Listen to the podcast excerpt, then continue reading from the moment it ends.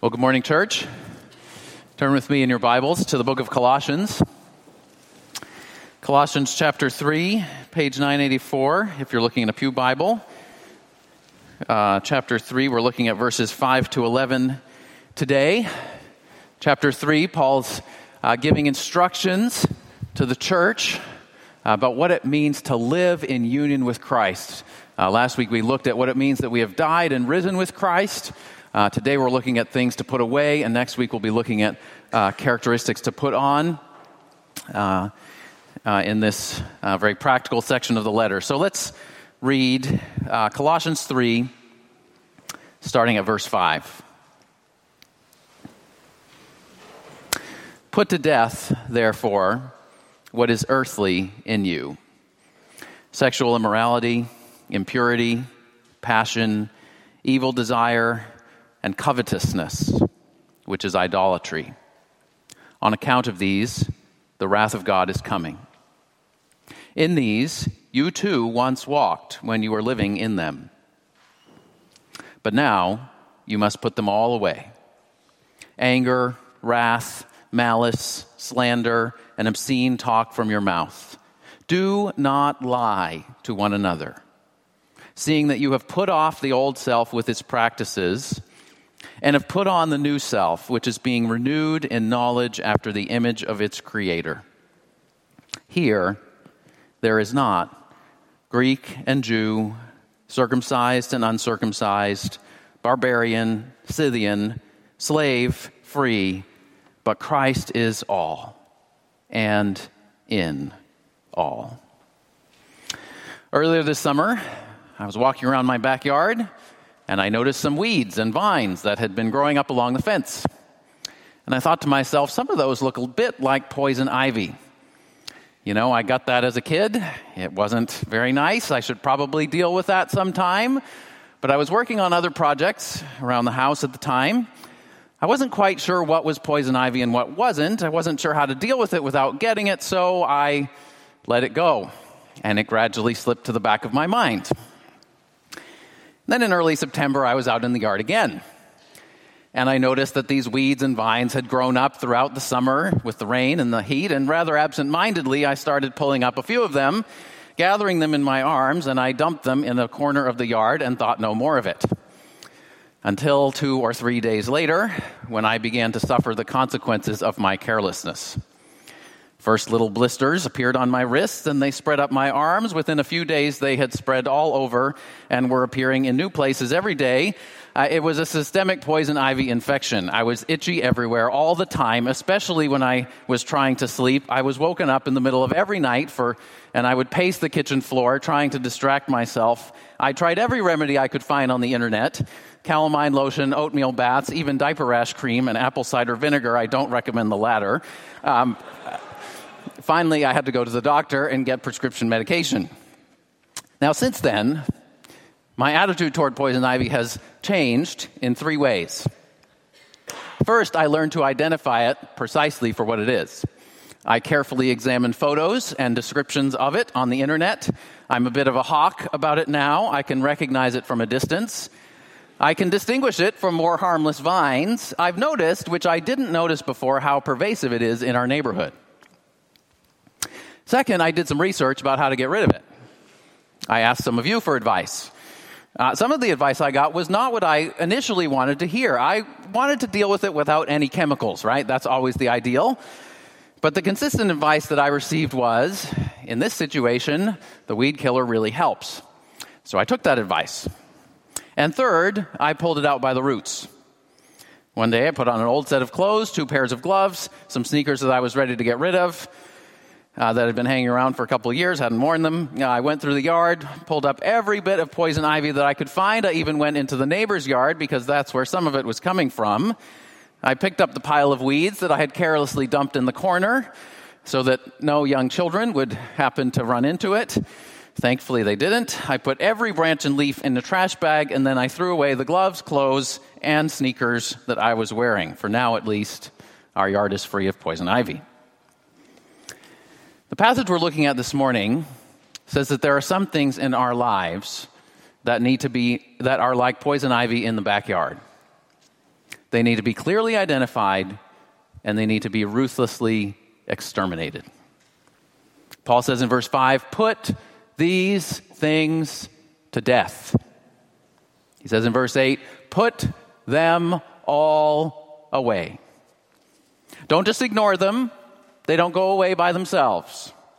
Declare all out war on them. Take no prisoners. Make no compromises. Get rid of them. Pull them up by the roots. Throw them in the garbage, not the compost. Don't let them come back and gain a foothold ever again. Today, I want to look at three questions. I want to look at what do we need to get rid of? Why do we need to get rid of it?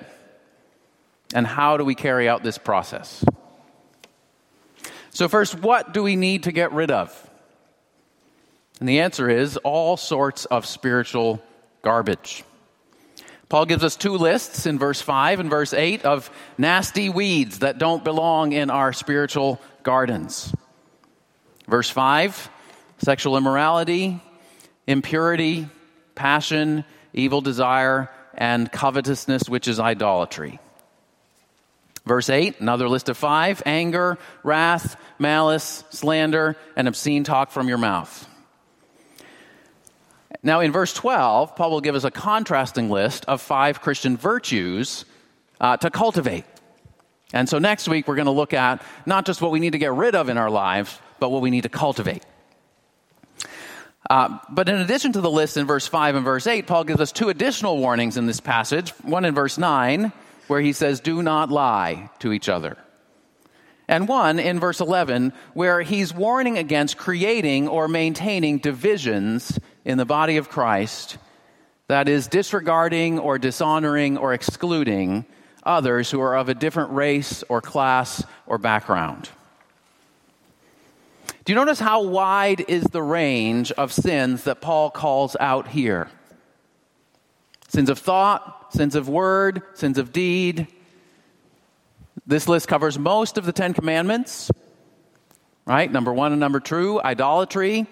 Uh, number three, dishonoring the Lord's name. That word slander could also be translated blasphemy. Uh, the number six, murder. Right? Jesus says, anger and wrath and malice in your heart is murder in your heart.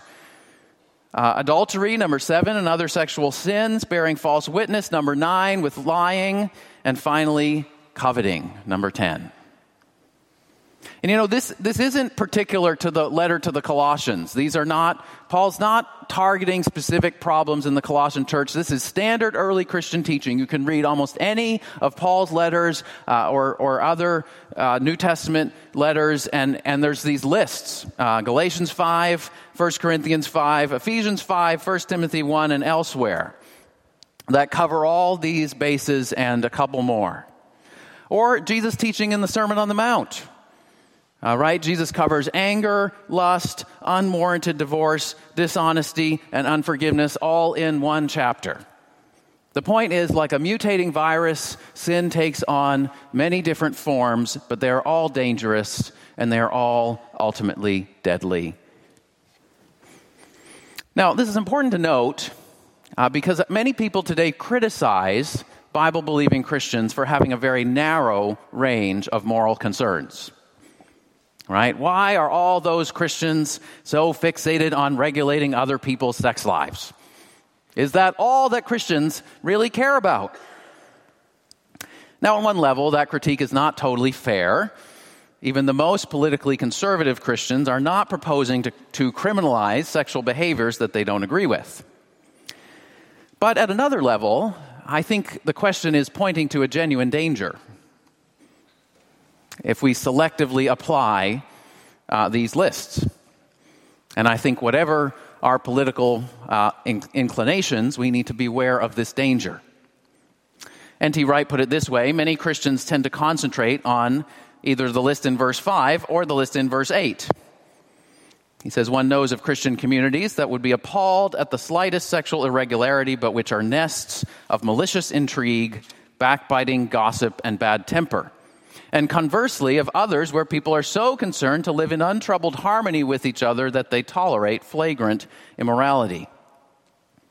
He goes on to say the gospel, however, leaves no room for behavior of either sort. You might say that Paul is an equal opportunity sin attacker. All right, you see, if we single out one of these sins, whether it's sexual immorality or racism, and if we constantly speak out against it as if it's the only sin that really matters, and in the process we ignore or deny or minimize or excuse many of the others in this list,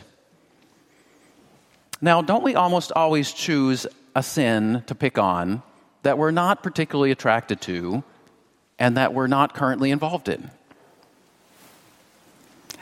And doesn't that reveal some pride and self righteousness rather than simply a pure gospel conviction. You see, we don't want to clear out the poison ivy, but ignore the poison oak and poison sumac.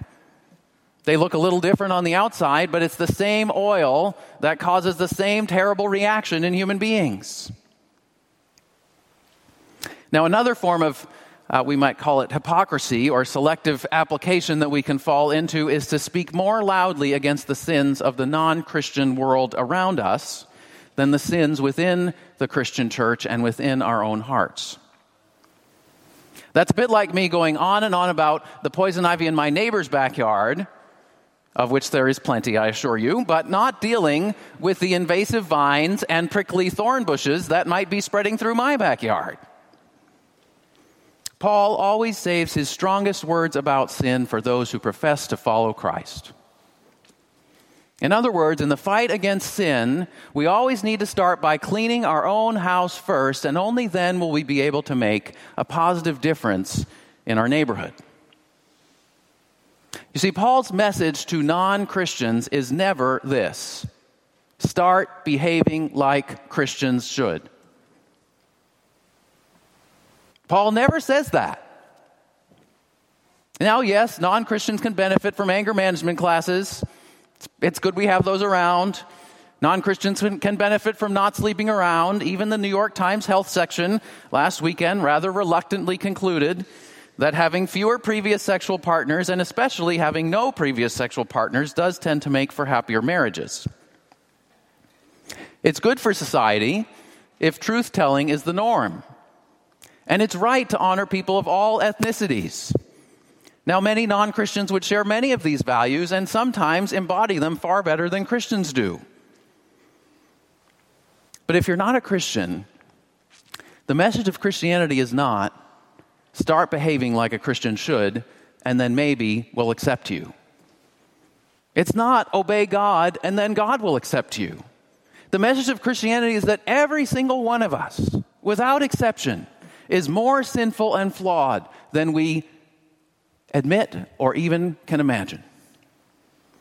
But in Jesus Christ, God has done everything necessary for us to be completely forgiven and forever loved. So turn to Christ, trust in Him. You're accepted in Christ, therefore, obey. In other words, the verses we're looking at today flow out of the verses we looked at last week, verses 1 to 4. Did you notice therefore in verse 5? Put to death therefore uh, what is earthly in you. We can only do that because of what verse 3 has already said. You have died, and your life is now hidden with Christ in God. Jesus died and rose from the dead, and we have died and risen, spiritually speaking, with him. We are united with him, and so we have a new identity and a new uh, and, and a new life in Him. So we shouldn't focus only on some sins or only on uh, the world's sins. But you know, for many of us, the danger is not so much that we will selectively call people out on certain sins and not others, or that we will only rant and rave about the ungodly world that we live in.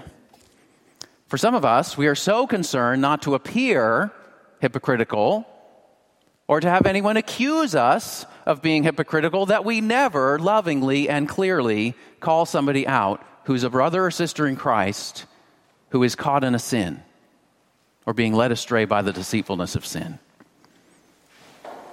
Instead, we say things like, I know they won't respond well, so I won't say anything. As if you can always predict the future. And even if you can, so what? When does God call us to simply guess what's going to happen and only act on that basis. Or we say, we're all sinners, so who am I to judge? Even the Pope said that, didn't he? Well, the Pope's comment was taken out of context, but that's neither here nor there. The point is, we make excuses. Many of us are tempted to be cowardly people pleasers. And that is neither loving nor godly, nor in accord with Paul's very pointed and plain words in this passage. You see, Paul's concern here is that the true followers of the crucified and risen Lord Jesus would live up to the name of the one we represent, and that we would get rid of all sorts of spiritual junk that does not belong in or among us. So, what do we need to get rid of? All sorts of spiritual junk, all the things in this list. Now, that brings us to the second question why? Why do we need to get rid of all these things? Paul gives four reasons. Uh, first, in verse 6, Paul says, Get rid of sin because the wrath of God is coming on account of these things. Now, what is God's wrath? Uh, Sam Storms defined it this way God's righteous antagonism toward all that is unholy. God hates sin. He is absolutely, unflinchingly opposed to it because it wrecks his good creation and it denies his holy character. All the sins in these lists cause all kinds of chaos and fragmentation in our souls, in the church, and in the world. When we practice these things, we are being untrue to ourselves, and even more importantly, we are being untrue to God. And God will not simply let all of this go on forever. One day, God will judge the world in righteousness. He will put an end to sin. He will condemn it to hell forever. And the only reason we have any hope of surviving that day is because Jesus has united himself to us and died in our place so that God could destroy our sin without destroying us. That's the hope that we have. That we've that, that we've clung on to Jesus. But still, even though God is committed to rescuing us and bringing us through that, God still hates the sin that dwells in us and is committed to getting rid of it. And the question for us is do we also hate our sin like God does? Are we indignant that it still has as much of a hold on us as it does? In other words, the simple way to ask this question is do you really want to change? Sometimes the reason why we don't make progress in getting rid of sin in our lives is because we don't really want to change. We've made our peace with sin. We've decided that it's acceptable. It's understandable. It's not really that serious. It's too hard for me to live without it. So I'll try to manage it rather than get rid of it. But Paul says no. Sin is not something to be pruned, sin is something that needs to be gotten rid of. Be killing sin, or it will be killing you. John Owen said a long time ago sin is rot that must be gutted. It will slowly eat away at your very humanity until it finally hollows you out. Isn't that what happens when sin takes a deeper and deeper hold of a person? It, it dehumanizes us. Any of these things, eh, when, when they get deeper and deeper into us, they hollow us out. God hates sin with a vengeance, and so should we. Second reason, verse 7 get rid of sin because that's how you used to live, not who you really are. In these, you too once walked when you were living in them. You too once walked. That is, you actively engaged in these very sins in specific times and places. and you were living in them. It's a more ongoing uh, verb. That is what you were living in a context where such things were simply normal. Now, Paul's writing to a church of relatively new Christian believers in Colossae. The church had existed for probably less than five years when he wrote this letter. And most, if not all, of the Christians in Colossae had come from a Gentile or pagan background where all of these things, in one form or another, were sort of par for the course. Paul was reminding them those things characterized your former life before you knew Christ. In other words, these sins are not the real you. They're only vestiges left over from your past life. Now, isn't that a powerful weapon in the fight against shame? Isn't the sense of shame, the sense that I'm dirty and contaminated and worthless because of these things that I've engaged in in the past? They stick to me and I can never get them off me. In fact, they become part of who I am, and we, we become afraid to let go of sin because we're afraid that we'll lose ourselves. And Paul says, No. By getting rid of sin and clinging on to Christ, you're finding your true self. You're not losing your true self. And all the sin that clings to you is not who you really are at the deepest level. It's not who God defines you to be. It's not who you are becoming in Christ. All that contamination and pollution and filth can be washed away. It does not define you. So get rid of sin because God hates sin, so should we. Get rid of sin because it's what we used to do, it's not who we really are. Third reason, verse 9 get rid of sin because now you're part of a new humanity in Christ. You have put off the old self with its practices and have put on the new self. Now, sometimes when Paul uses this language, of the old self and the new self, or as the King James Version puts it, uh, a bit more literally, the old man uh, and the new man. Uh, sometimes Paul is speaking about Christians individually. For example, 2 Corinthians 5 17, if anyone is in Christ, there is a new creation. The old has gone, the new has come. Uh, but here, I think Paul's primary emphasis is not just an individual one, but a corporate one.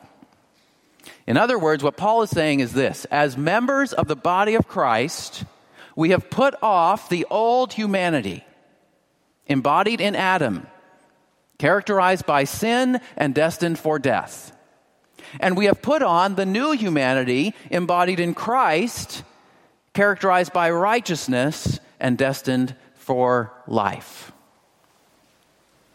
We've put off the old humanity, we've put on the new humanity. Now, Paul uses this phrase in the same way in Ephesians chapter 2 when he's talking about Jews and Gentiles being incorporated into one body in Christ. So, if you flip a couple pages back in your Bible and look at Ephesians chapter 2, uh, verse 14, it says this For he himself, that is Christ, Christ himself is our peace, who has made us both one and has broken down in his flesh the dividing wall of hostility. And go on to the middle of verse 15 that he might create in himself one new man, one new humanity in place of the two, so making peace and might reconcile us both to God in one body through the cross. So, this is the picture that Paul is painting that uh, God has drawn uh, different, all kinds of different people into one new humanity in the body of Christ. And if you go back to Colossians, verse 11 makes a lot of sense in this context.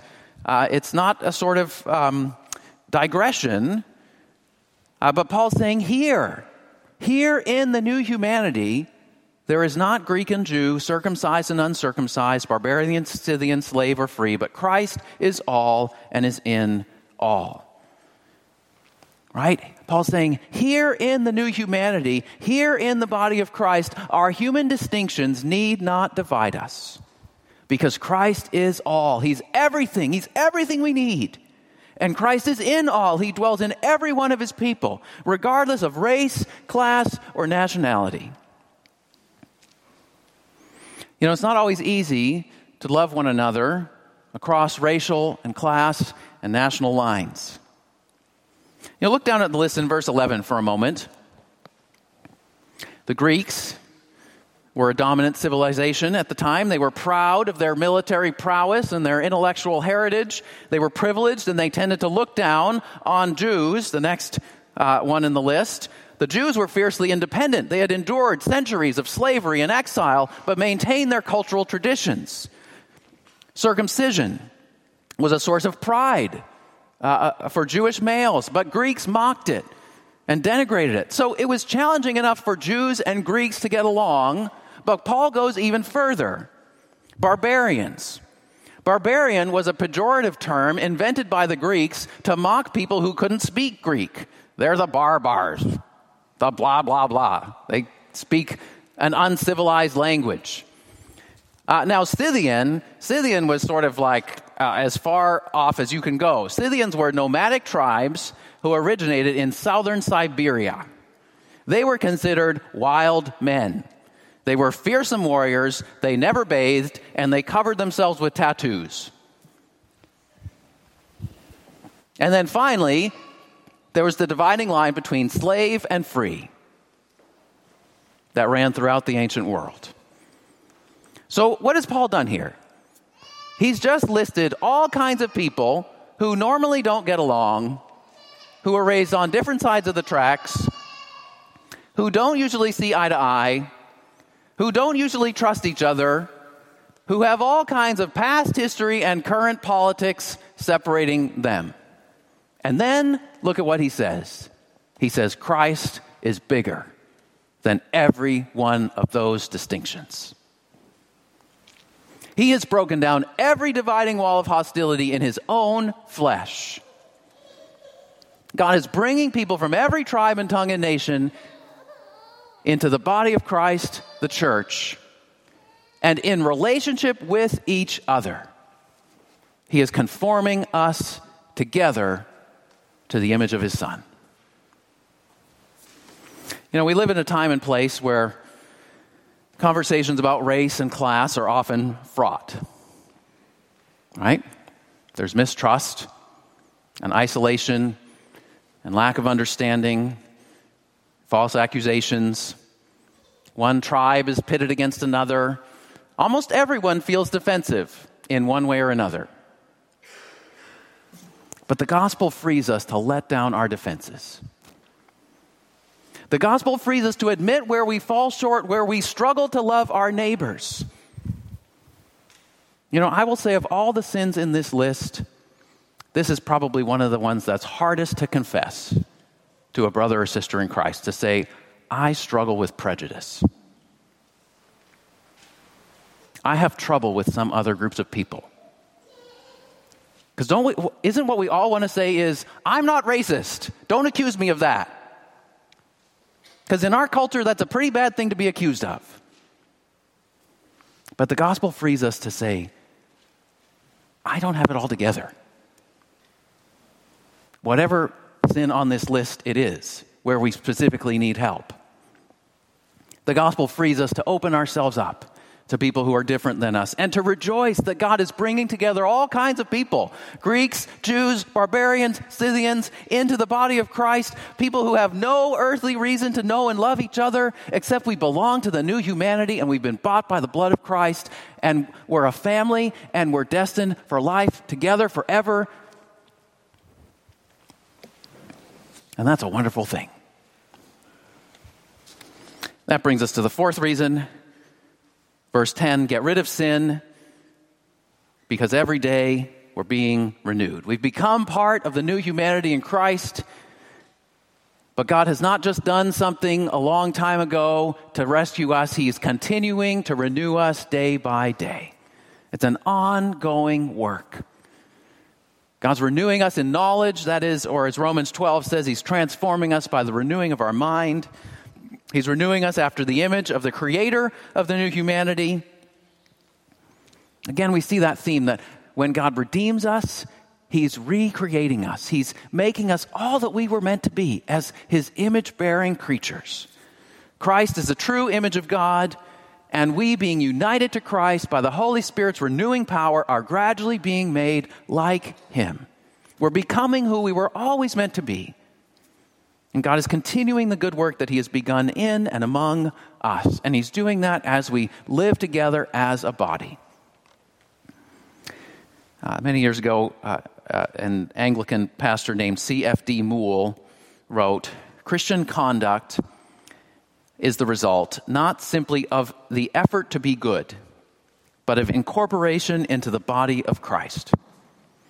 In other words, he's saying it's not just through us trying harder that we grow in Christ likeness, but as we live together in the body of Christ through the friendship and prayers, teaching and counseling, encouragement and accountability and constructive criticism of other Christians, that God continues to renew us day by day. So, what do we need to get rid of? All sorts of spiritual junk. Why do we need to get rid of it? Because God hates it, and so should we. Because that's how we used to live, not who we really are. Because now we're part of the new humanity in Christ, and every day we're being renewed. So, finally, how do we do it? At the beginning, I shared three things I needed to change in order to deal with the poison ivy in my backyard. I want to conclude with three parallel practical ways of dealing with sin. First, we need to identify sin for what it is. Paul does not talk evasively or in polite euphemisms or in categories that are so general that we don't know what he's really referring to. Paul names sin. He calls it what it is so that we can recognize it clearly whenever it manifests itself. Sexual immorality, any sexual intimacy outside of male female marriage. Impurity, anything associated with sexual immorality that contaminates our character. Pornography falls into this category. Passion and evil desire, out of control lust and cravings. Covetousness or greed. Now, sometimes uh, covetousness or greed seems a little more tricky to define, right? Because there's not it, we, it's not defined by a limit on how much income you can have before you go over the line into greed and materialism, right? It's not quite so uh, clear cut as sexual immorality in one sense, but uh, John Piper has a very helpful definition. He says covetousness is desiring something so much that you lose your contentment in God. It's a good question to ask. Am I wanting something so much that I've lost my sense of contentment and joy in God? If so, that's coveting or greed or envying. That's, and that's why Paul says covetousness is a form of idolatry because it displaces, it pushes out our worship of God.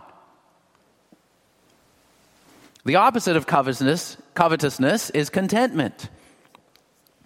Uh, someone shared this quote with me this week.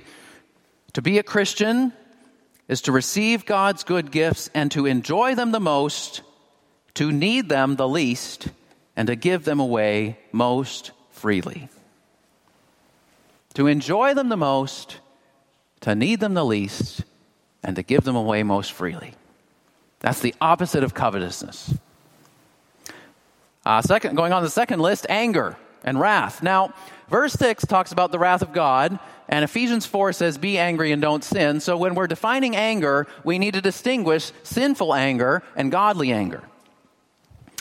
And I think one place that's very helpful for us to do this is the end of the book of Jonah. The end of the book of Jonah, God has a conversation with Jonah. And Jonah is angry, and twice God asked him this question Do you do well to be angry? Jonah doesn't listen the first time. He goes on his rant. So God asked him a second time Do you do well to be angry? It's a good question to ask ourselves when we're angry. Is your anger helping you to live well? Is your anger helping you to live courageously? To resist complacency? To hunger for righteousness and justice, not just for yourself, but also for others who are vulnerable? That's a righteous anger. Or is your anger locking you up in a prison of bitterness? Is it making you shut down emotionally until you explode in rage? Is it making you cynical toward everybody, especially anyone who resembles those who have hurt you the most? Or is it producing the fruit that Paul describes at the end of verse 8? Slander or gossip, obscene talk that doesn't just mean cursing, it literally means shameful words. It could include, it could include ridiculing or embarrassing others. Those kinds of words that cut others down.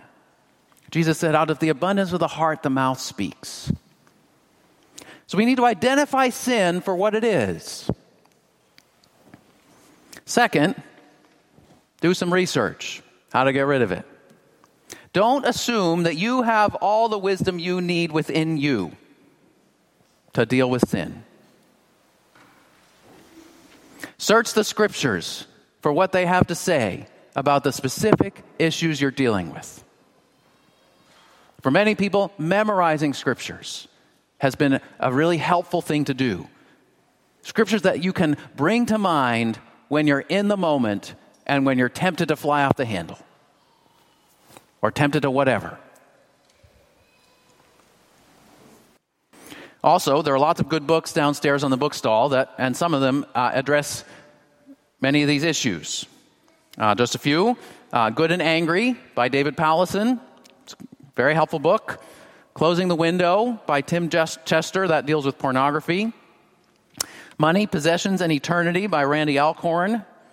Or A Loving Life in a World of Broken Relationships if you're dealing with, if you're struggling with, with resentment or bitterness, uh, by Paul Miller, A Loving Life. It's a great book. But whether or not you read a book, ask for help. Ask for advice, ask for prayer, ask for accountability from your brothers and sisters in Christ, and take the advice you receive to heart. Now, I'm not saying everybody's advice is always going to be exactly what you need to hear. Sometimes you'll get bad advice. That's why I compare it against the scriptures and ask more than one person. But if it's in line with the scriptures, and especially if a couple of people are sort of getting at the same thing, take their advice to heart, even if it's not what you wanted to hear. That's why we need each other, because we don't always see things clearly on our own. If things are really deep and complex, consider seeking out a pastor or a counselor if you haven't already. And when you explain your issues, be transparent because nobody can help you if they don't know what you need help with.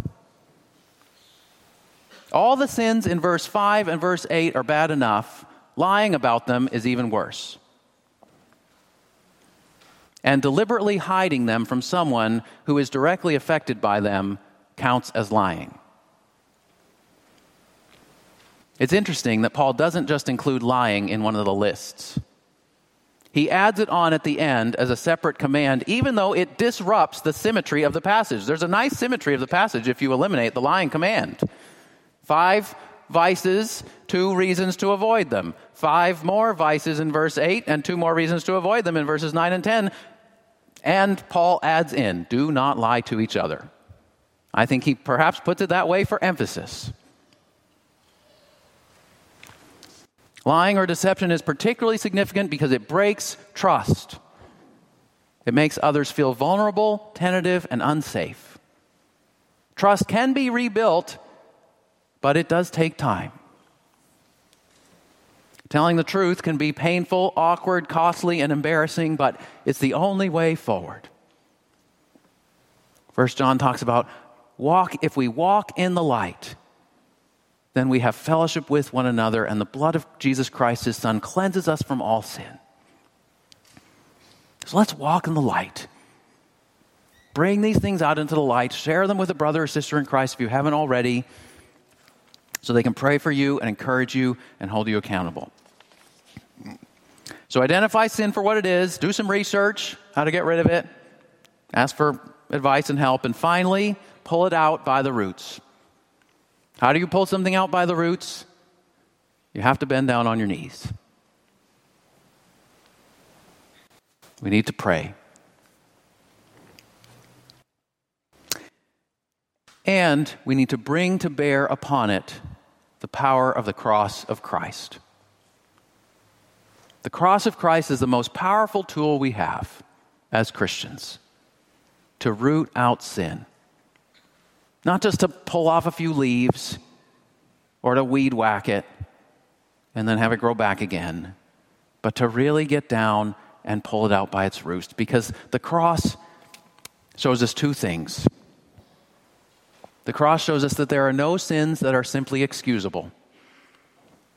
All the sins in these lists are bad enough that they required the death of the Son of God Himself to atone for them. But the cross also shows us that there are no sins in these lists. There are no sins that make you unredeemable.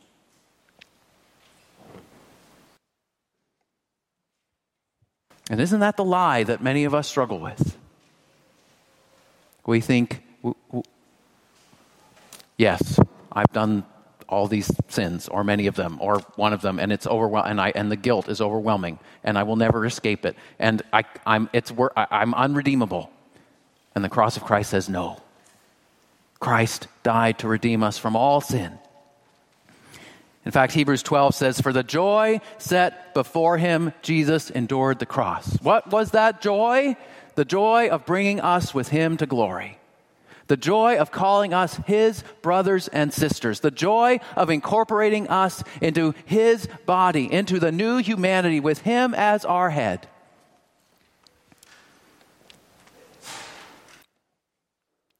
The cross says Christ has died to cleanse us from every sin and to take us all the way with him to glory.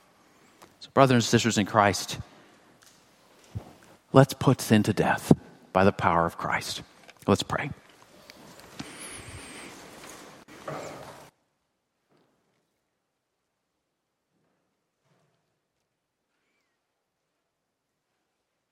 Father, we thank you that you speak to us plainly and clearly in your word.